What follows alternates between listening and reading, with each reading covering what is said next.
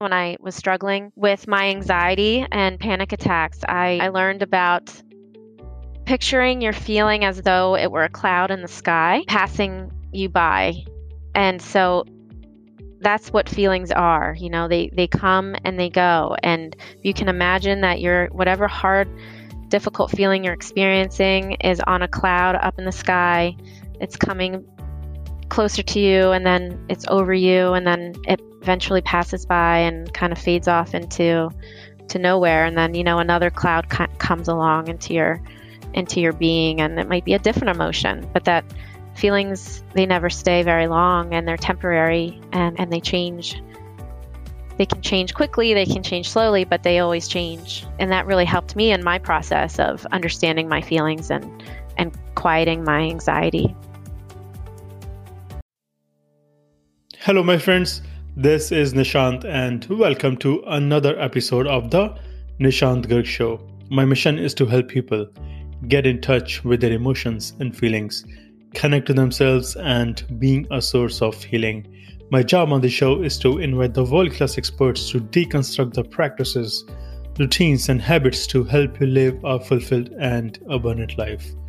I have a request for you this time. If you have been listening to this podcast for some time, and if you find it useful, please help me in spreading the word about this little show by telling one person in your friends and family, and that would mean the world to me. And today's guest is Beth Tyson. Beth is a psychotherapist, childhood grief and trauma expert, and a children's book author. She earned several years of experience as a clinician, working with children and families, and as a teaching assistant in the graduate program for counseling psychology at Eastern University. She uses her expertise in childhood trauma to help families and organizations operate from a trauma sensitive and healing centered approach. She helps her clients understand the biological impact of trauma on the brain and autonomic nervous system. Beth is a mental health educator who uses trauma responsive models to implement the skills necessary for the emotional well being of children impacted by trauma and other adverse childhood experiences. She provides educational training to schools, workplaces, nonprofit organizations, caregivers, families, and among others. And without further ado, please enjoy this wide ranging conversation with Beth Tyson.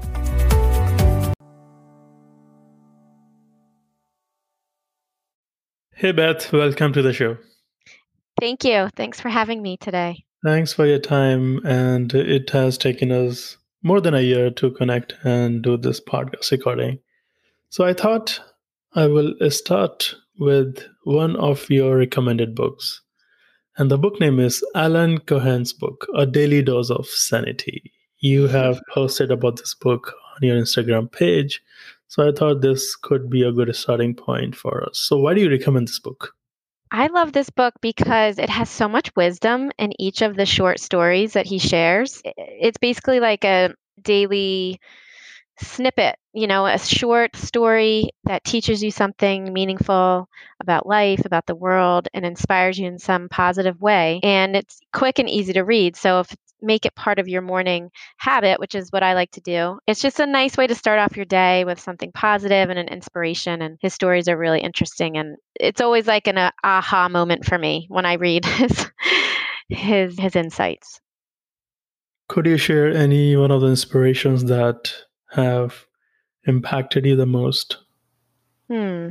Let's see if I can think of one off the top. His, in general, a lot of what he talks about is being true to yourself and and and recognizing when you're off path like off the path of your of your true self and i think that can happen so easily for me and so so i can't think of a specific example from the book but uh, in general he always gives me a lot of reminders to come back to myself and to check in with myself about what i'm doing and how i'm moving forward.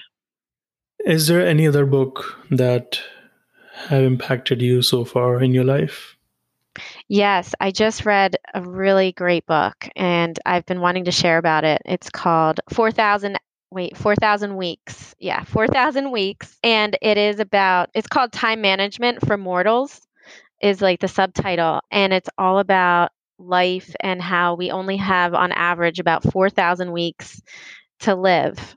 And how we wrap our minds around the finitude of life and the existential anxiety that that can create in us and you know what what to do to make good use of the 4000 weeks that we're given.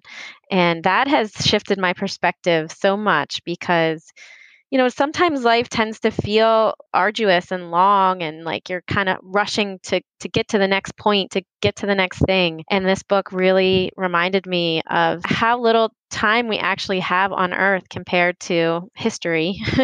you know, that we're really just a short a short blip on that spectrum from the beginning of time to present day and it just makes you reflect on what you want your life to mean and what you want to leave behind when you're no longer here.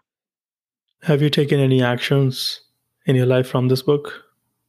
I would say really trying to enjoy the moment with my daughter more. She's she's 6 and you know, she can be she is a feisty little 6-year-old, you know, we we have a lot in common in that way. and you know, so we really sometimes like I find myself getting stuck in a pattern where it's like, oh my gosh, all I'm doing is reprimanding you and, you know, trying to get you to listen to me. And it can start to feel just exhausting as a parent. And, you know, when I, while I've been reading this book, it's made me stop in some of these moments and just say, you know, this, this doesn't really matter right now. You know, what's important is that we enjoy each other's company. You know, this this tiny little thing, I don't need to have it all figured out. I don't need to raise her into the perfect, you know, adult. I need to just do my best and hope that that's enough and kind of take some of the pressure off myself so I can enjoy some of these moments more deeply with my daughter. The question that I want to ask you is which I have not asked anyone in last one year. So, how would your six-year daughter describe what do you do for a living? How would I describe it? How would she describe? Oh, how would she describe? Interesting. Yeah. So we actually just had a conversation around the dinner table about this. We were on a family ski vacation last week. It was so it was such an impactful conversation because somebody at the table, one of my family members said to the kids, there's three kids, young children, and said, "What do you know? How can you describe what mommy or daddy do?" And so we went around and asked each of the kids like what their parents do and listened to what their explanation was.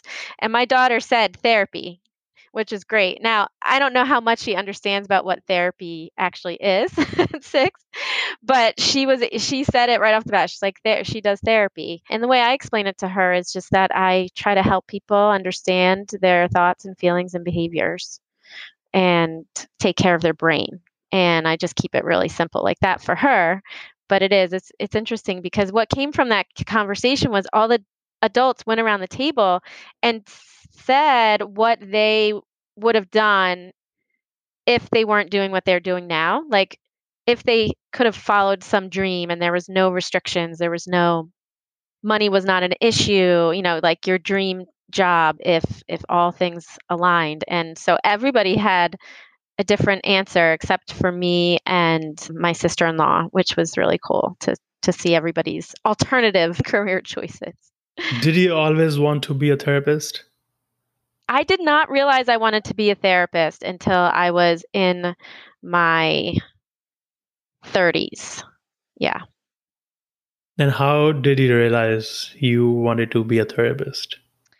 So I in college, I was studying at Shippensburg University and I was in like my sophomore year and I still hadn't declared a major. I really had no idea what I wanted to do. I ended up declaring a communications major, which I enjoyed, but I had to then declare a minor and my advisor was like, "Well, you already have like all the credits. You only need like one more class to have a minor in psychology." And I was kind of surprised. I was like, "Oh, you know, those were the the electives and like the classes I could take on my own." And I didn't realize that I had already chosen a bunch that were psychology classes enough to have a minor in it. So I knew then that I had an, a, a deeper interest in psychology, but it wasn't until my mom passed away that I really realized I wanted to become a psychologist. So when I was 26, my mom died suddenly in her sleep one night and that changed my whole world. That was a big turning point for me. And um, and so from there, through my healing process and through therapy and inner reflection, inner inner searching, I knew that I couldn't stay in like a corporate job forever. Like it was just felt soul sucking to me and i it just it just went against like all my natural instincts in life. And so i had known i didn't want to be in corporate america which was like what i was in but i didn't know what to do. But when my mother passed away i realized that i i just wanted to have a, a way to help other people through the pain and the grief that i went through. And so I ended up going back to school at 32 and getting my graduate degree in clinical counseling and loving every second of it. Like as soon as I started taking a class, because at first, you know, you're like, okay, is this the right choice? You're oh, well, at least for me, I question myself a lot. I have a lot of doubts. So I knew for for sure when I was taking my classes and just loving everyone and looking forward to going to class, even though it was at night after working full time, and writing papers. And sure, it wasn't always fun, but I knew I was on the right path. Like I just knew it. So that's what brought me into counseling. Yeah. I have so many follow up questions on this for you. so, what were you doing in corporate America at the time? Sure. So, at the time, I was working for a company PNC Investments. A PNC is a big bank. Most people, I think it's in most states. I know it's in Pennsylvania. Yeah, I guess it's across the country. And I was working there, financial, what would you call me? I guess I was like an office manager in a way. And I worked with the director of that division, supporting the other financial advisors with the things that they you know needed help with and just you know planning events and kind of like administrative work i guess yeah administrative work. And before that i had had other administrative jobs and i had a marketing job at one point. So i kind of i just was floating around. I didn't really know what i wanted to do but i i thought the only way to make money was to work in a big company. And i just i was miserable. I hated it. Yeah so, as a listener to this podcast, if somebody is thinking they may not be sure about what is the next step in their life and they are struggling to find out what they want to do, so what do you recommend for people to identify the next best steps for them? Yeah, that's a great question. I think the most important thing to do is what one of the things that I started to do was pay attention to those natural instincts, like those the things you're naturally drawn to in your life. What do you find yourself reading about? What do you find yourself watching on TV and feeling really enthralled by or watching online?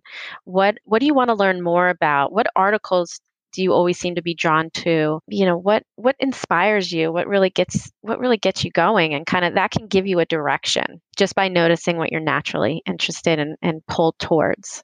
So I always recommend that people start there and just look at what they've already experienced and, and what they are being drawn to.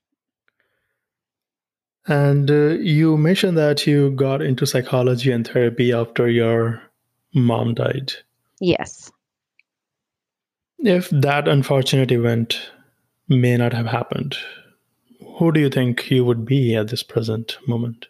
That is a really hard question, but a great one. Hmm. You know, before my mom died, I was really uncertain about getting married and having children. I really didn't see myself maybe doing those things.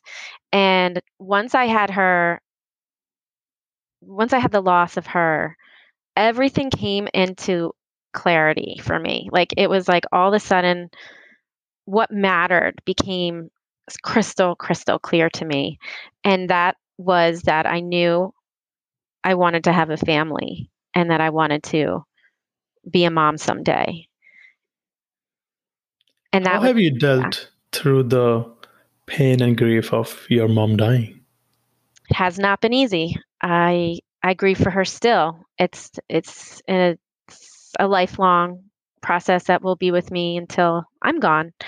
And in the beginning, of course, the grief was very acute and very painful and impacted my mental health. I, I was struggling really bad with anxiety and panic attacks, depression.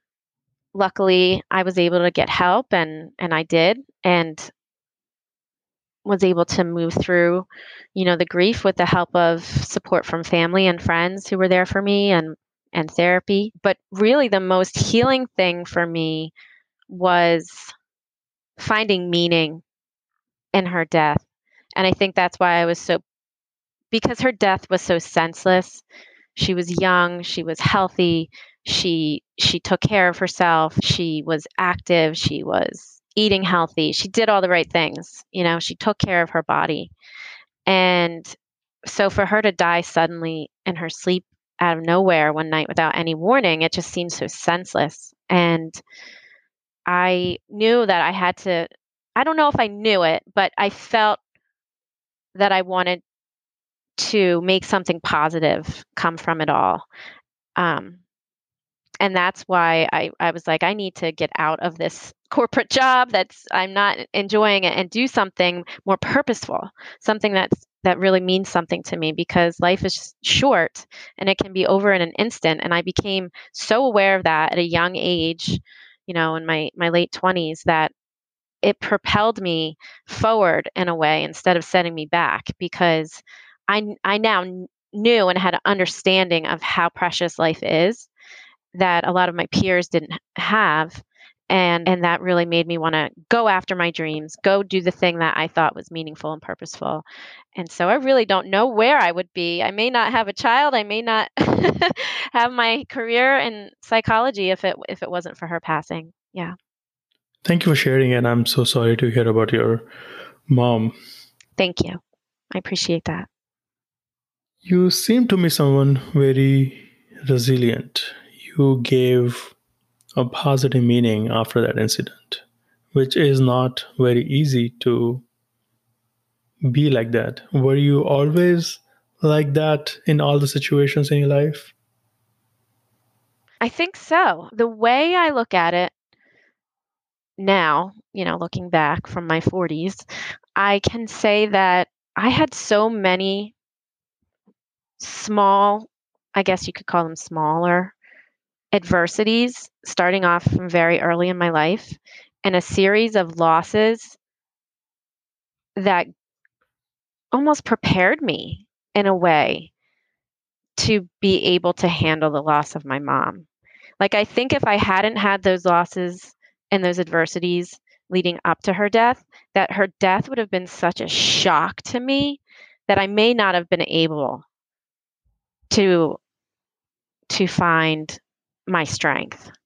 But because I had sort of built up this resiliency over time, I think that's that's what ultimately allowed me to be able to handle it and process through it and find what I call post traumatic growth from that situation. Do you feel comfortable right now to share any of those losses and adversities? Yeah, sure. And thank you for asking it that way. It's a, it's a very respectful way to ask. So, yeah, so my parents divorced when I was two, and my dad lived in New York, and we lived in Maine. And so we were very disjointed from the beginning as a family. And although there was a lot of love and a lot of care, and we, we always had the love and the, the care that we needed, that separation was a loss for for all of us.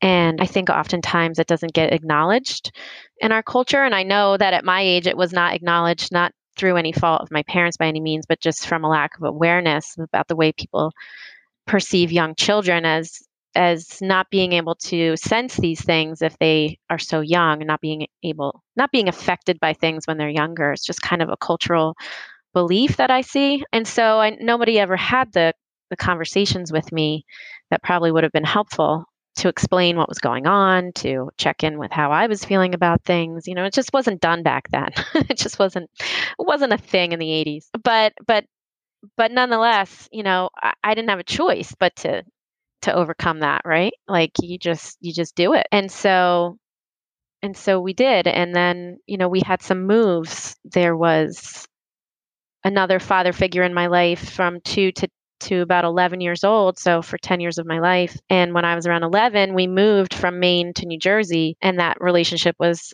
ended. So the second father figure was also a loss for me in a way that wasn't it wasn't death but it's what's called an ambiguous loss where the person's still alive but psychologically they're they're not in your life anymore or they're not present physically in your life anymore that that's what i meant to say they're not present physically in your life anymore but psychologically they're still present in your life so I reversed that. Sorry. And so, yeah, so that was another loss. And then for 9 11, my brother, who I was very close to, he worked in lower Manhattan and had actually just moved from the Twin Towers, but I wasn't aware of that at the time.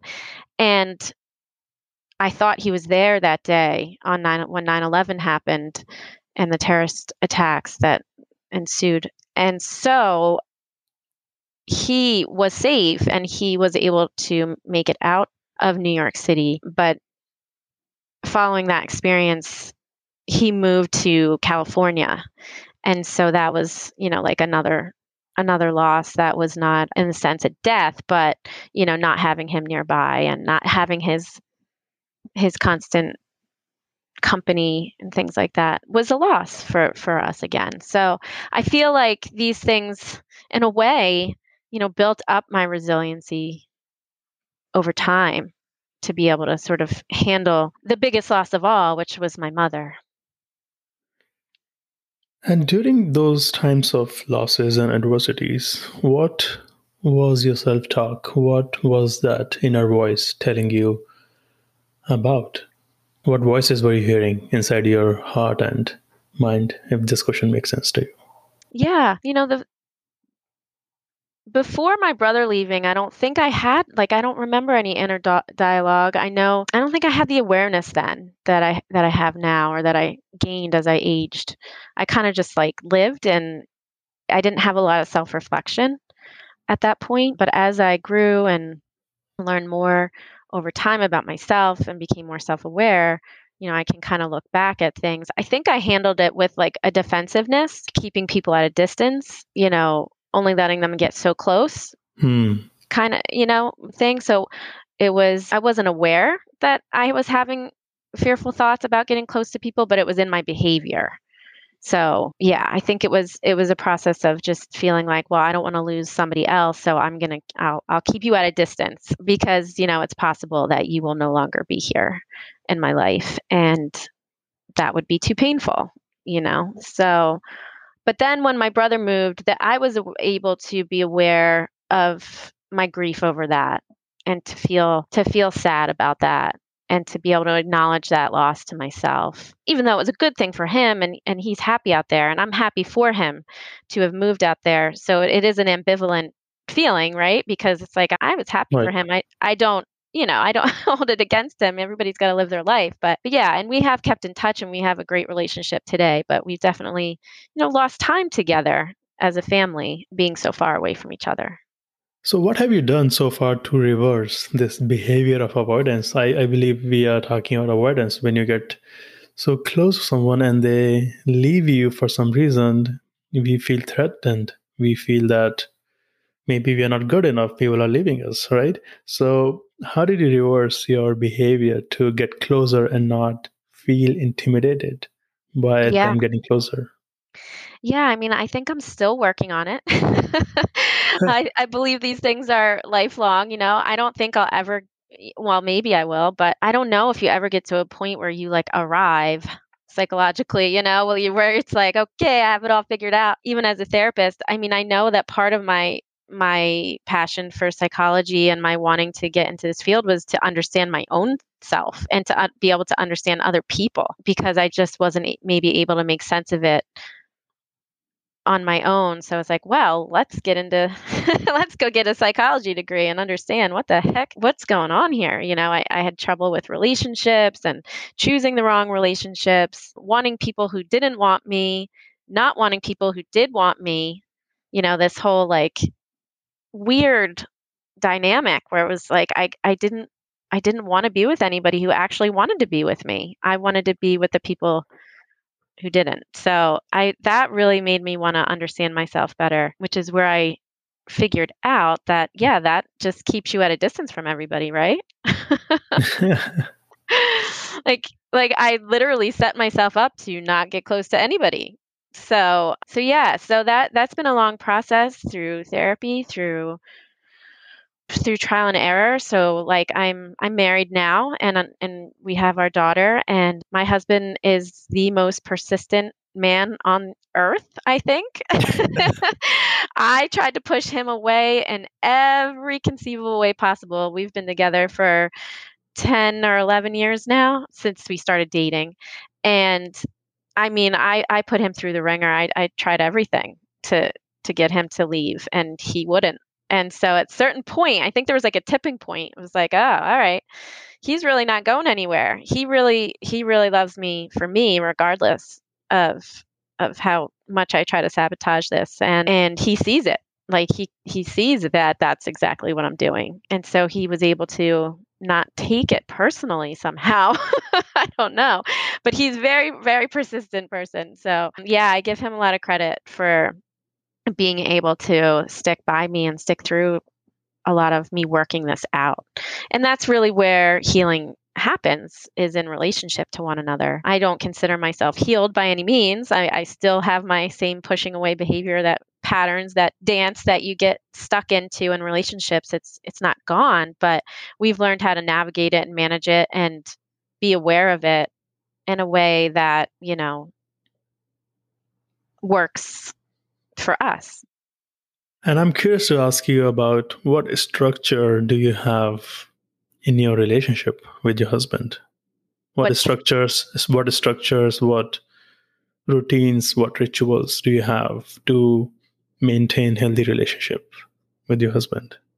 You know, our biggest thing is f- having fun together. Like finding things to do where we have fun together because that's that's when we feel well, at least that's when I feel the most connected to him and I, I, think that's when he feels the most connected too. So you know family time's a big thing. Holidays are big ritual times. We we both go crazy at holiday time like decorating and celebrating and parties and this and that. So we have that that keeps us like throughout the year sort of having that fun together but also doing like physical fun things. So he loves to snowboard and I'm a skier. So early on in our relationship, we would go on these amazing ski trips with all of our friends in one house, you know, just having a blast together. And you know all that. Now since we've had a child that doesn't happen hardly ever but now we go now we've taught her to ski. And so this year she's really really she's scaring the crap out of me going down the slopes to be honest but she's she's great at it but she wants to go fast and she wants to go over jumps and she just she's super um, confident. And i'm like slow down slow down a little bit.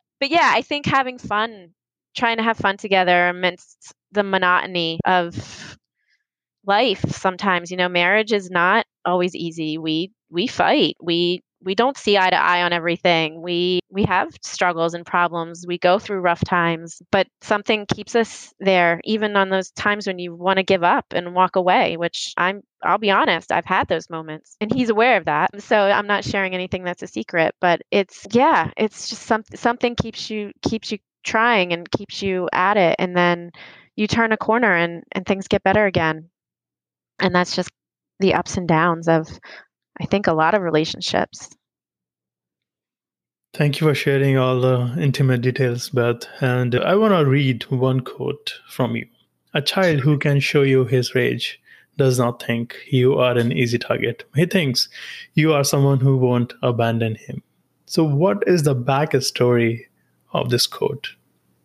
Sure. So while working as a therapist, a trauma therapist within the child welfare system, I was an in home counselor for foster children or children in foster care, adopt children that were adopted, and kinship families, which is grandparents raising their grandchildren.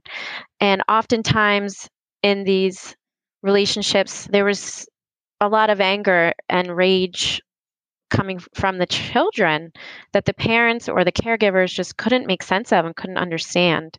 And so a lot of my role was helping the parents understand how trauma impacts their brain and and the reasons why the child's behavior seems so explosive and hard to deal with. And and what I came to learn through that process and through those relationships and through training and through supervision, amazing supervision from my um, supervisor, was that somebody who can be really angry with you on some level trusts that you're not going anywhere. And that's kind of not a very obvious thing. I, I, don't think for for people. It certainly wasn't for me until I learned it. But to show someone to show someone that you're angry actually means that you're getting closer to having a relationship than you think you are. Because, you know, if you are a child who has lived in foster care and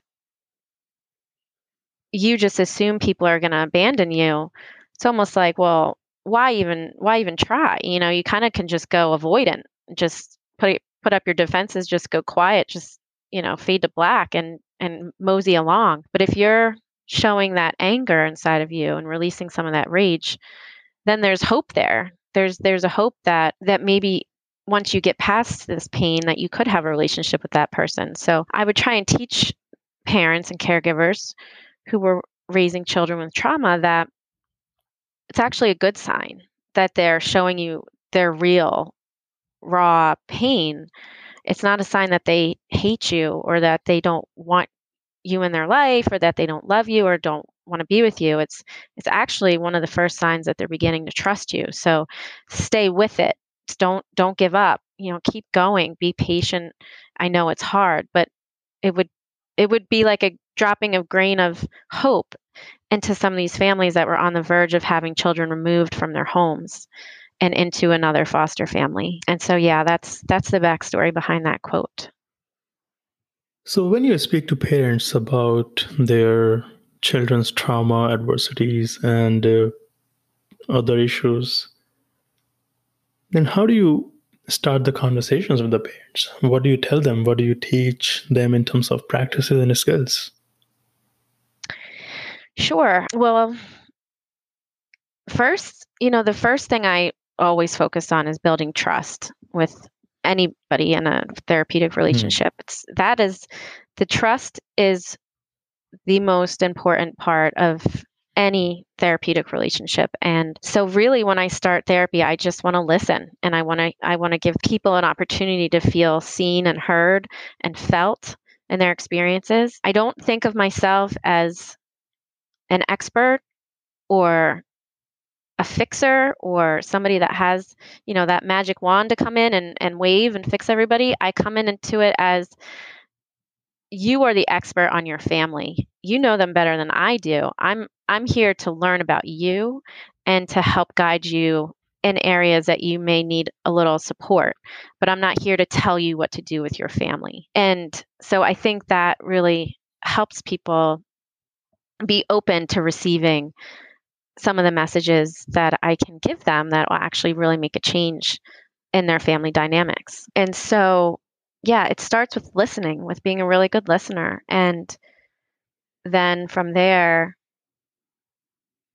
finding spots where they could they could use a little bit of guidance and this information on trauma and so i've walked them through you know from the beginning talking about attachment talking about if in early childhood that healthy secure attachment is not formed how that it changes your brain and how how we all need that it's a basic human need to have that attachment and connection and if it's disrupted in some way there's going to be challenges behaviorally and emotionally so i really start there helping them see the psychology behind it all and the way it impacts your body. And from there, things, you know, they start to see it more clearly.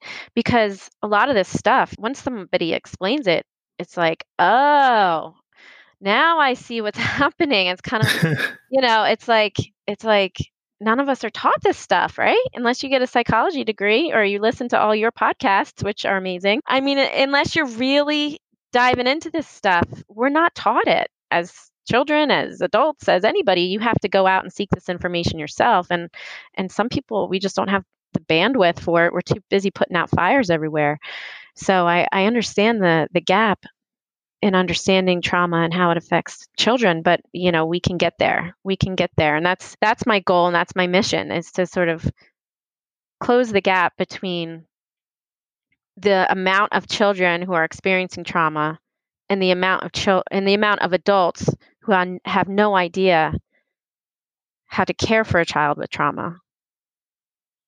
And so that's what I spend the majority of my time doing is trying to educate adults about childhood trauma to help them understand the behaviors that they're seeing and, and, and help the child heal and give the child support instead of punishment and instead of shame and re traumatization. How are you bridging that gap between the traumatized children and educating parents? In what ways are you bridging that gap? Yeah, so I'm a childhood trauma consultant and I I offer webinars and trainings on trauma informed care, trauma informed practices. I like to call it trauma responsive because it's not just answers, but I actually give practical skills to people to implement with children so that they can begin to make a change right away as soon as they you know have taken the time to meet with me i consult on trauma trauma informed projects and implementation. So we have a big project we're working on right now with the state of Ohio and the state of Mississippi to create a trauma a trauma informed academy for teens all the way from 14 to 26.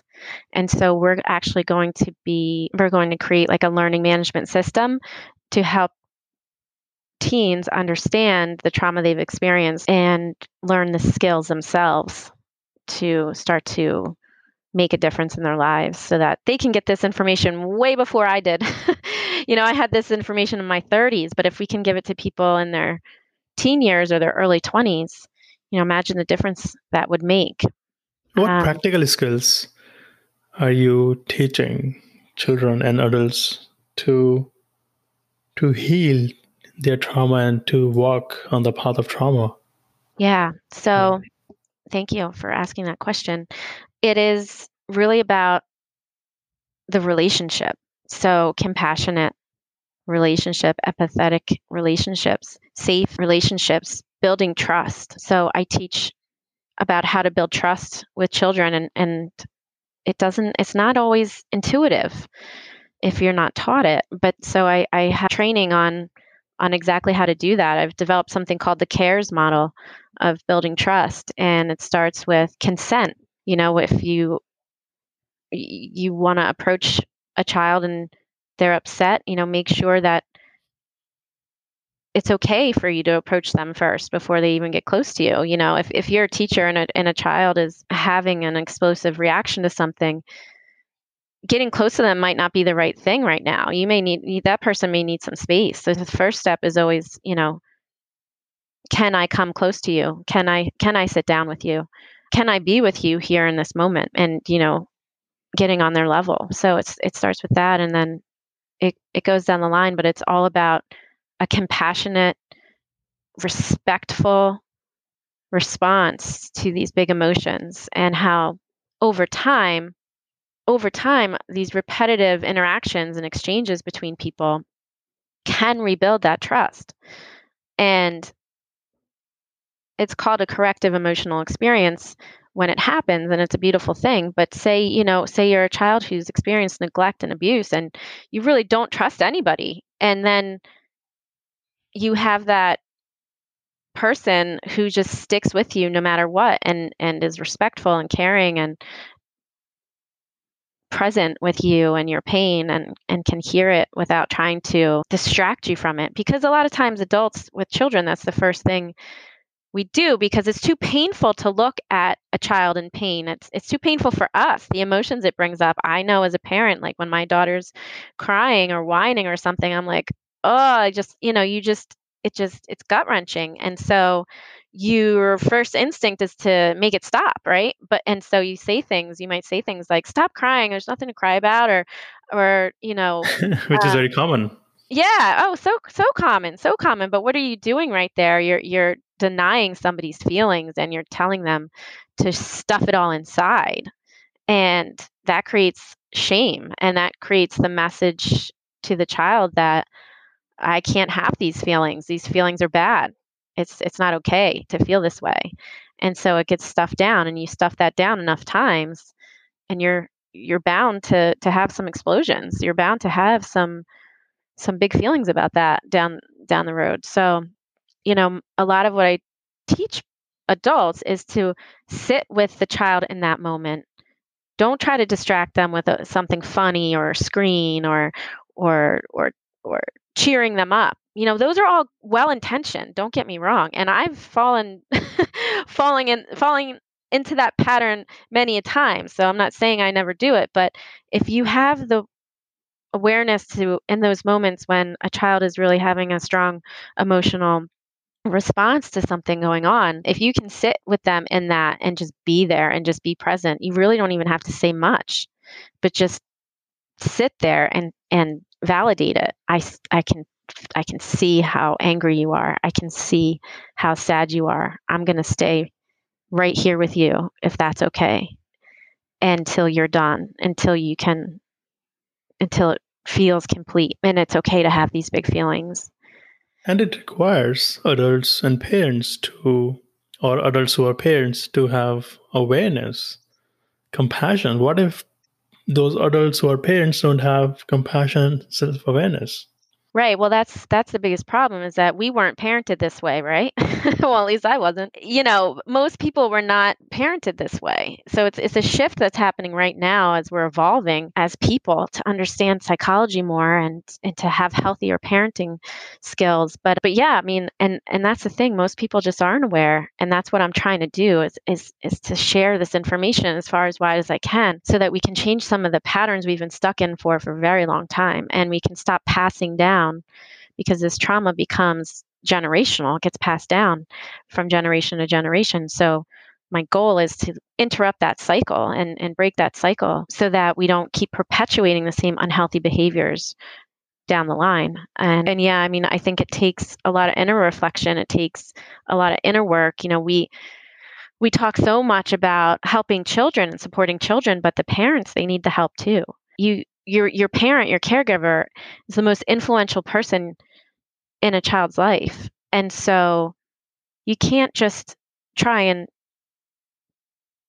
fix the child by sending them to therapy or to, you know, doing this or that without addressing what's going on with with the parent too right. because otherwise they're just going to go to therapy and then go home and still be receiving all the same messaging and it, it really isn't going to make that much of a difference. So that's why i like to, to teach parents about this because it's not obvious and it's not what we grew up with and it's it, it's sort of a new evolved way of looking at raising children and what all... i'm hearing you saying is that it is actually less with the children the problem is more with the adults. Adults need to heal first or work towards healing and then children will pick up the behavior accordingly Yes, because we're modeling for them all the time. Like what we say to children is never going to be as powerful as what we're modeling to the child.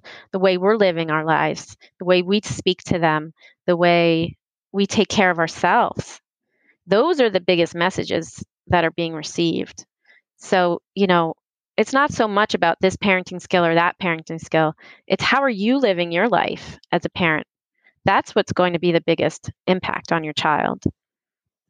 Yes, I was reading a bit about you, and uh, I read that you help your clients understand the biological impact of trauma on the brain and autonomic nervous system. Can you describe what is biological impact of trauma on the brain and nervous system?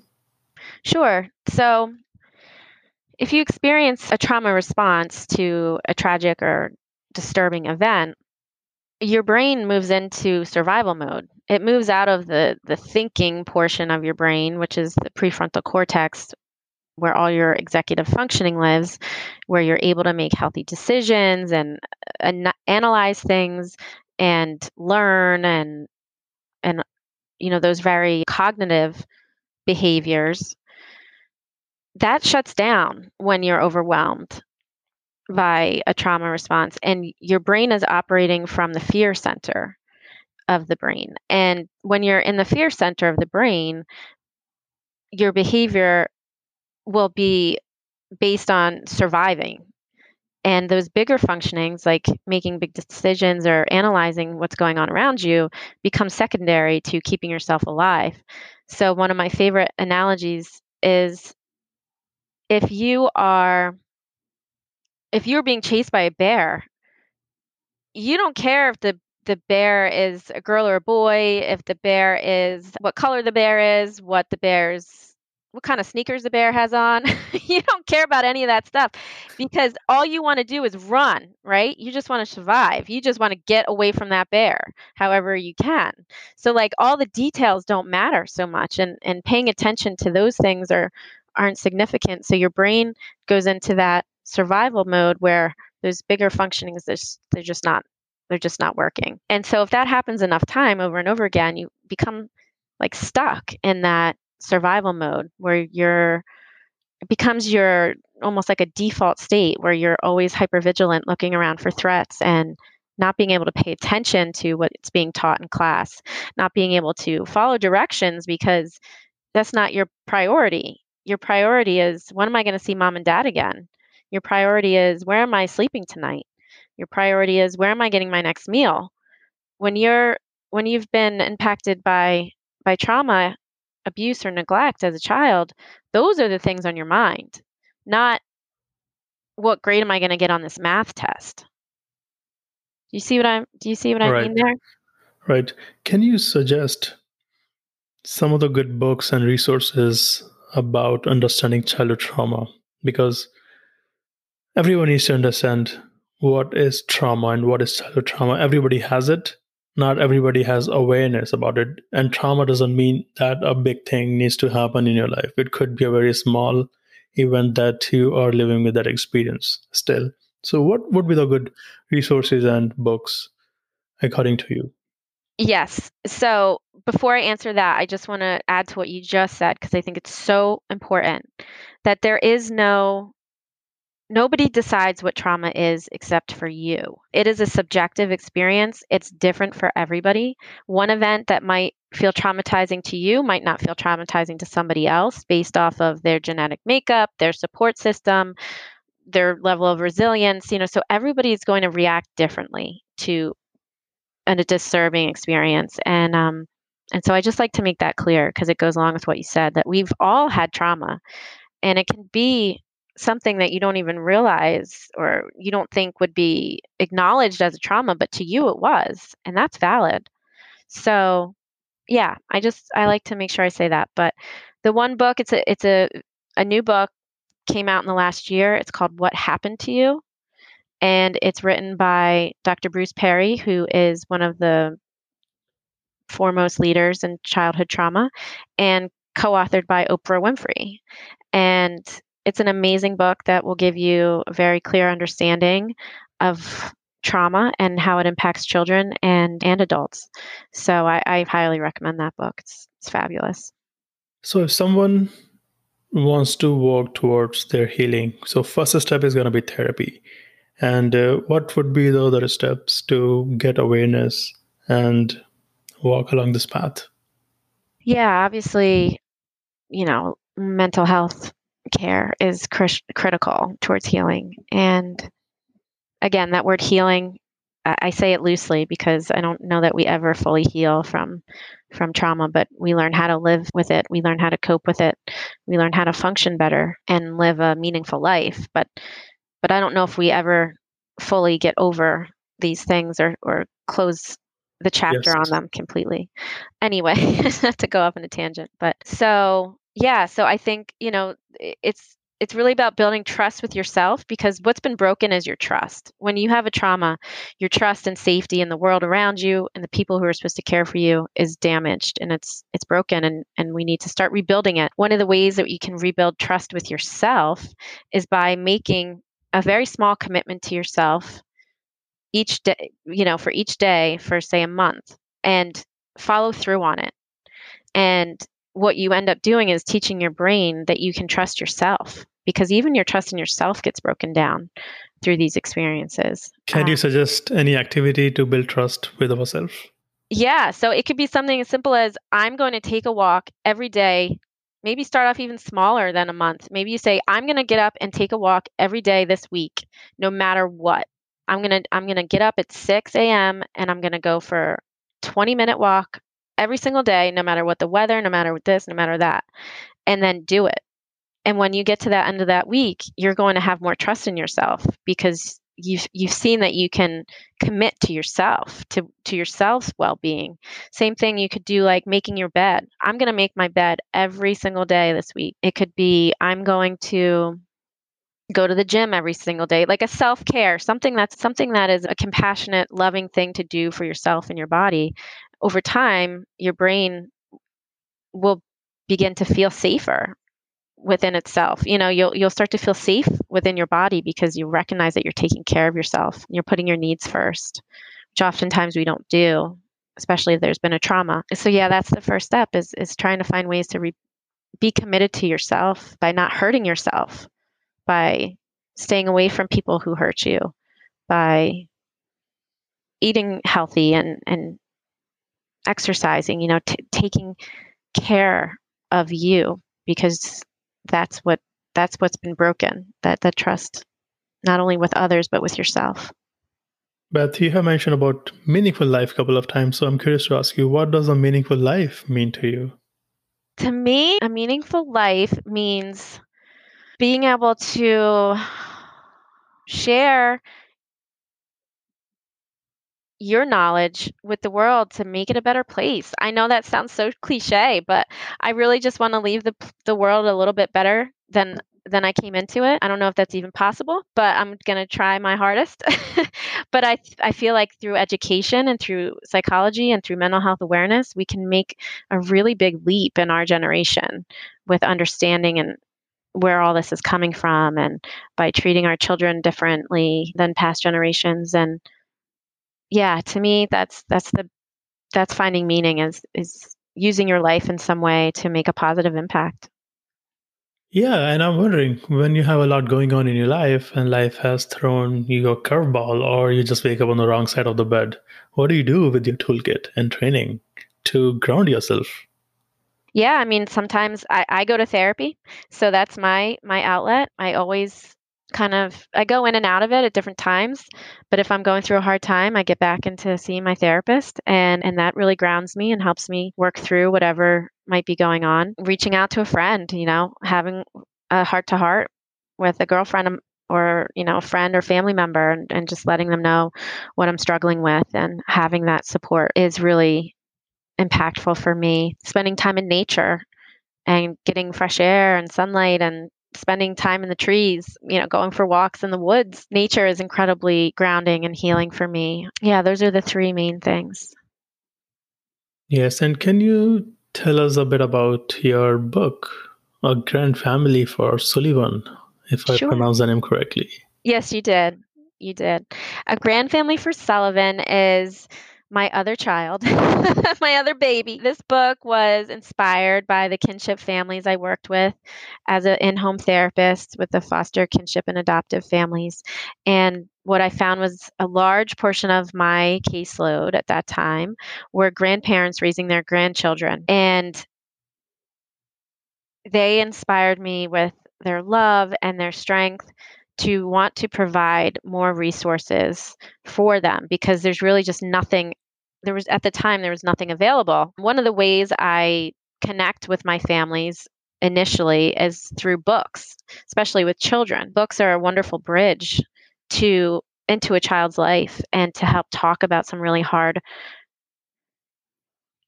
experiences that you might not have words for yourself. And so i wanted to write a book that would be useful for children being used by their grandparents and and also give language to the adults to be able to talk about these hard things. Because that's that's another thing that kind of stops the the growth process is that if you don't know the truth about your life how do you how do you move forward?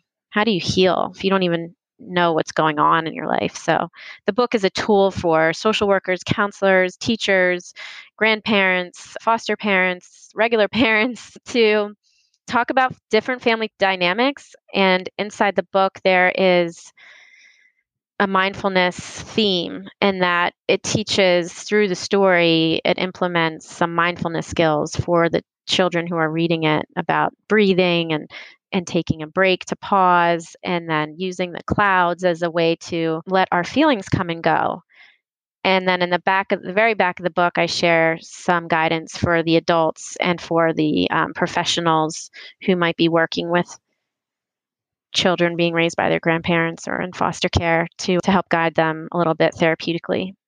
Can you please describe more on using the clouds to understand emotions? What is that? Oh, yeah. So, this was really helpful for me when I was struggling with my anxiety and panic attacks. I, I learned about picturing your feeling as though it were a cloud in the sky passing you by.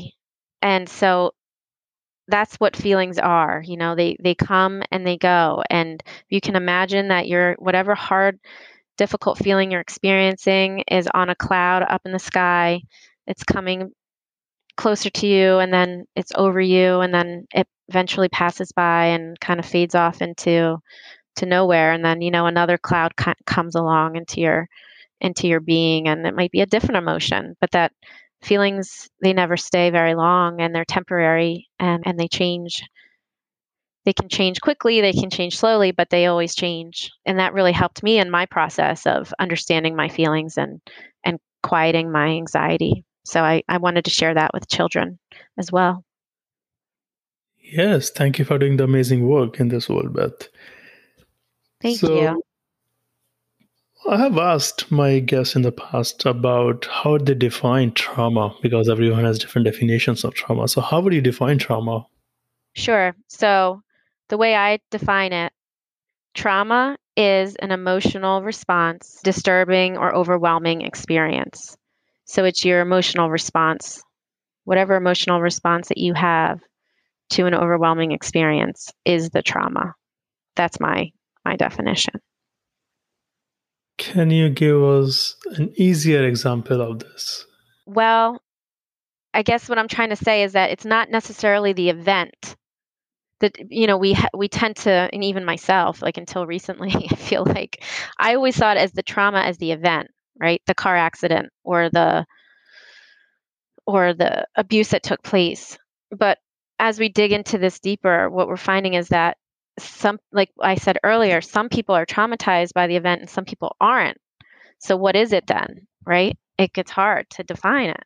And so I feel that a more accurate definition is that it's it's our natural emotional response to the event. Meaning like if you if you experience an overwhelming event and you you run and you hide and you you know or you shut down that's that fight flight or freeze response and so if you have that response to the event that's the trauma does that make sense? It does make sense. So okay. trauma is something that happens inside of you, mm-hmm. not what to you.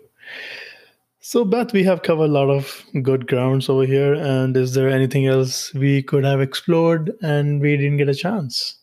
No, I, I think that's it, really. I just, you know, I appreciate you taking the time to listen to me today and to have me here with your audience. I'm I'm thrilled to be a part of it. I love what you're doing to try and make the world a better place.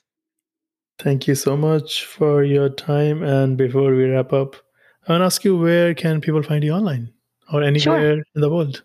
Yeah, sure. So the fastest way to find me is bethtyson.com. On there, you'll see links to all my social media. I'm very active on social media, and I have a private Facebook group for improving family emotional well-being called Emoda Minds. And and that is where I also share a lot of of my my expertise and my own personal stories is in that group. So feel free to join us over there or to connect with me anywhere on social media. And you can again find that on my website at bethtyson.com. All right. Any final thought? Any parting closing thought? Any recommendation? No, I think we really covered so much that I feel pretty satisfied with all we've gotten to today. And I'm just, again, I'm just so grateful for the opportunity to be here with you. thank moment. you so much. I'm grateful yeah. to be able to talk to you as well. All right. Thank you. Yeah. Thank you.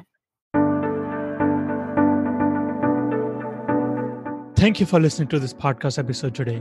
If you did enjoy this, please subscribe to this podcast on Apple Podcast or you can visit https colon slash slash nishantgarg.me N I S H A N T G A R G dot me. You can also share this episode with your loved ones to help them live a fulfilled life. You are not alone in this journey. We all struggle in life. There is no shame in talking about it. I go through my highs and lows. I get depressed, and these practices help me in living a resilient life. You can also do this. You got this. Don't judge yourself. You are doing the best you can. And thank you so much again.